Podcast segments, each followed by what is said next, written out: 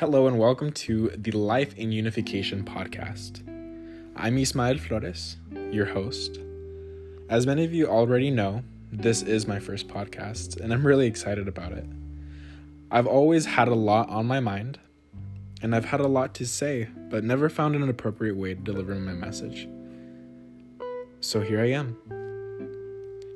In my podcast, I'm going to talk and touch base on important topics, ways to improve oneself and overall quality of life, how to meditate, how to induce relaxation through basic breathing exercises. And I'm going to talk about my personal experiences and how to overcome obstacles. My objective is for everyone listening to learn something new, find new ways to help themselves, and to find inspiration to go do the incredible things they are destined to do. Tonight's episode will be about anxiety. Anxiety is the most common disorder in today's society, but why is it so hard to talk about? Society has created a stigma around mental health disorders, especially anxiety. Now, what is anxiety? Per the Oxford Dictionary, anxiety is defined as a nervous disorder characterized by a state of excessive uneasiness and apprehension, typically with compulsive behavior or panic attacks. But to simplify that, anxiety is the human body's natural reaction to stress. These disorders alter how a person processes emotions and behave, also causing physical symptoms. Mild anxiety may be vague and unsettling, while severe anxiety may seriously affect day-to-day living. And for me personally, I have severe anxiety and it seriously affects my day-to-day living. Anxiety disorders affect 40 million people in the United States. It is the most common group of mental illnesses in the country. However, only 36.9% of those people with an anxiety disorder receive treatment. Understanding anxiety and how it works can help change the stigma that surrounds mental illnesses. If we learn to embrace it as a naturally occurring tool, rather a hindrance, we could better help ourselves and people overcome it and understand it as well. The big question is, do I have anxiety? Well, symptoms and signs can range from moderate to severe. Each individual person will experience these signs and symptoms differently because no two types are the same. People always ask, what are signs and what are symptoms of anxiety? Well, let me tell you. Some signs and symptoms of anxiety may include numbness and tingling, dizziness, chest pain, headaches, neck tension, stomach upsetting, pulsing in the ear, burning skin, fear, shortness of breath, heart palpitations, weakness, insomnia. Those are all examples of signs and symptoms of anxiety, but there's definitely more. And it will vary by person. Individuals that have anxiety may experience some struggles in their day-to-day life as well. For example, you may be a people pleaser. You may be afraid of driving people away, fear of being a bad friend, boyfriend, employee, maybe fear of letting others down, talking a lot or not talking at all. For me personally, I don't talk a lot, and it's because of my anxiety. Nervous habits, playing with your hands, cracking knuckles, biting your lip. I do all of those. Needing to do repetitive things, overthinking. I do that on a daily basis, from the time I wake up to the time I go to sleep. Inability to manage time. Having a need for reassurance, asking for directions multiple times, or checking on others frequently. Those are just some examples. Procrastinating, followed by long periods of crunch time work, unnecessary procrastination, avoiding eye contact, obsessing and having a tendency to dwell on the negative, the what ifs, and dwelling on past mistakes or life situations. Having the inability to say no, always having an overloaded schedule, being constantly busy. Insomnia. Difficulty falling asleep or waking up early and not being able to fall back asleep. Others think that you are difficult to read. Maybe they think you're unemotional, uninterested, cold. You may have a limited social life too. Turning down invitations from friends. Inability to enjoy the moment as well. Being unable to relax and be in the present, or expecting the worst in any situation. Feeling intimidated by the future, the tendency to compare yourself to others, falling short of expectations, mental and physical fatigue. And also there's that potential for alcohol or substance abuse as an unhealthy coping mechanism. Those are only some examples of what individuals go through on a daily basis because of anxiety. Some characteristics of anxiety could be perceived by others as being cute or just part of your personality. In reality, these attributes are driven by underlying anxiety. Other characteristics of anxiety are internal and may not be noticed by the people around you, despite the fact that they cause you a great deal of stress. If you asked most people you know, they probably would not have a clue that you struggle with anxiety every day. If you have anxiety, you're likely to become adept at presenting a false persona to the world and never show your true feelings to anyone. That's how much it consumes your life. Instead, you keep it all bottled up inside and compartmentalize your feelings with a plan to deal with them later. But later never comes. Deep down, you know that your anxiety limits your life, even if you don't let on. Perhaps you're able to achieve essential tasks such as those relating to work and housekeeping, but you feel like your life is limited in other ways. For example, you never do anything outside of your comfort zone. Your actions are probably dictated by your anxiety. You likely choose activities that calm your racing thoughts rather than pursuing activities because you would actually enjoy them. So, treatment, what can you do to treat anxiety and to help yourself? If you or a loved one are struggling with an anxiety disorder, you're not alone. You're not alone. I'm a living testimony. Trust me. I know how you feel. There are different ways you can help yourself or a loved one with anxiety. Let me talk about some options for treating anxiety. 1. Find someone you could talk to. Finding someone you could talk to may be difficult. It is difficult. It has been difficult for me. Engage maybe in general conversations about mental illnesses with those that are close to you. This will allow you to gauge their understanding and compassion towards people experiencing mental illness, and in turn, that will help you decide whether or not you feel that you could share your story with them. 2. If you've never been diagnosed with a mental illness such as anxiety, but you identify with the symptoms or characteristics, talk to your doctor. A medical professional you trust can and will provide support and give you a referral to be assessed by a mental health professional. If you're diagnosed with an anxiety disorder such as GAD, which is generalized anxiety disorder, or SAD, which is social anxiety disorder, know that there are effective treatment options for you. 3. Anxiety disorders can be treated with cognitive behavioral therapy, also called CBT. It's a form of therapy that first became popular in the 1980s and the 1990s for treating anxiety disorders. Research has shown that CBT, or cognitive behavioral therapy, is a form of therapy that reliably helps in overcoming clinical anxiety disorders. Although CBT is not a set method, but rather a combination of various techniques that depend on the disorder being treated. For example, CBT for treating depression will be different from CBT for treating SAD or other anxiety disorders. It's very different. 4, medications. Medications such as selective serotonin reuptake inhibitors, or SSRIs.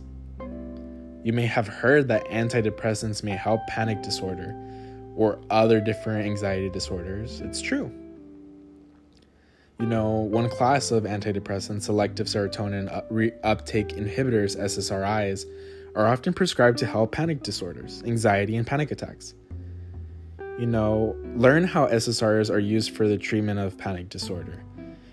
Educate yourself. Selective serotonin reuptake inhibitors refer to a specific class of antidepressant medications. So when they were first introduced in the 1980s, SSRIs were used to treat depression. Now established to be effective in treating panic disorders, anxiety disorders, all of that.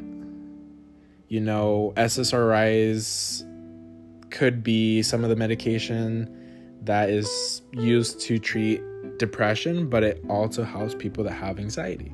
For example, Prozac, Celexa, or Zoloft. Those are some examples of medication that people use to treat these disorders. And lastly, my favorite, mindfulness training. Mindfulness meditation, also known as Vipassana or insight meditation, can be helpful in learning to manage the symptoms of any anxiety disorder. The practice of mindfulness meditation involves learning to become more aware of your emotions and thoughts without analyzing or reacting to them. I will go more in depth with mindful meditation in my next podcast, so please stay tuned. But, you know, many people with anxiety find that using a combination of these treatments best helps them manage their symptoms, which is perfectly normal and okay to do. For me personally, I do all of these. You know, in the past, I've seen a therapist, and I've learned, you know, different ways to cope and take care of myself. I might not see a therapist now, but I've taken the information and the advice from them, and I use it to present day. You know, I have family I could talk to. Anxiety disorders, you know, they are treated with medication. I've tried it. It wasn't the best option for me, and that's why I stopped. Personal decision. It might work for you, it might not work for you. But if you do not try it, you will not know. And also, by doing meditation, it's free. You could download an app. I use an app called Oak. It's a great app to use for meditation. Or what you could also do is just look up online on how to do meditations. Or in the future, when I do have my mindfulness training and meditation practices available, you could tune in and learn why it is an important tool to calm down anxiety and to focus on your mental and physical well-being.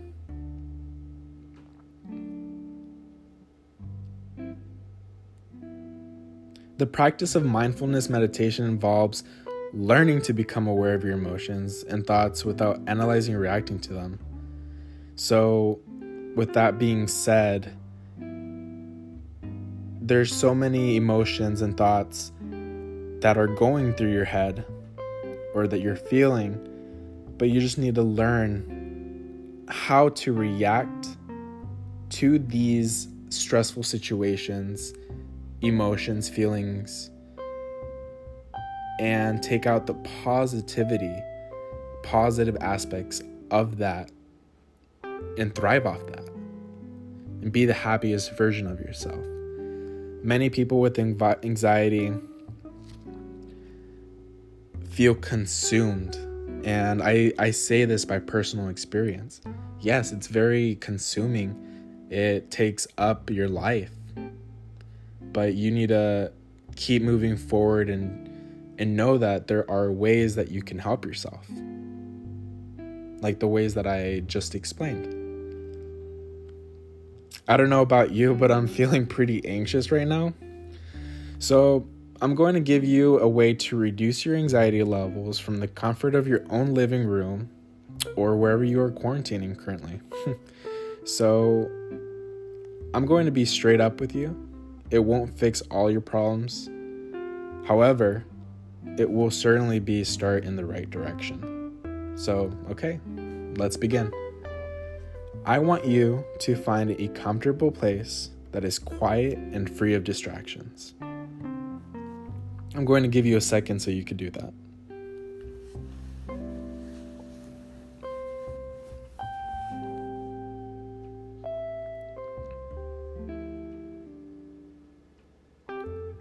Okay.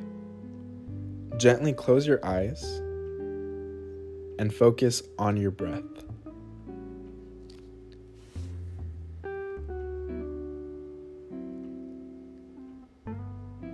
Now, I want you to breathe in slowly through your nose for 4 seconds, hold for 6 seconds, and exhale for a total of 8 seconds.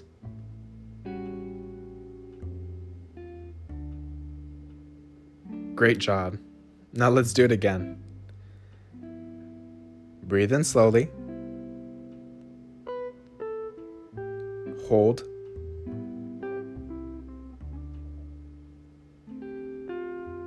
And exhale.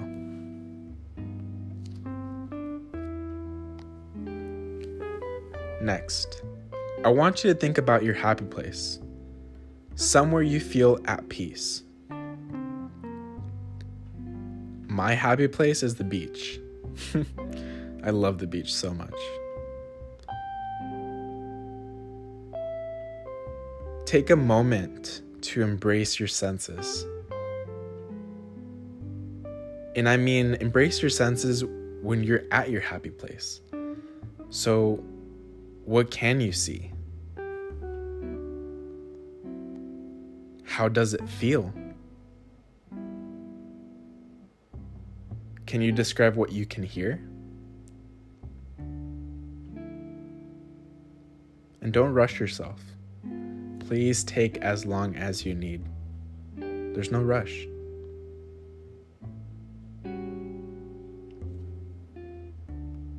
Make yourself feel like you are genuinely in your happy place.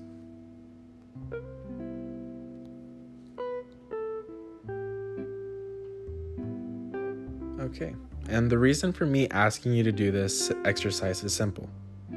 Once you could imagine yourself in a completely different location where you feel happy, you quite literally distract the mind from whatever you are anxious about. Literally. It may only be for 30 seconds, 3 minutes, or an hour, but it's a start. You're already doing things that are impacting your life in a positive way. You're not alone. You know, bask in the sunshine, in that feeling of hope that maybe the worst is over.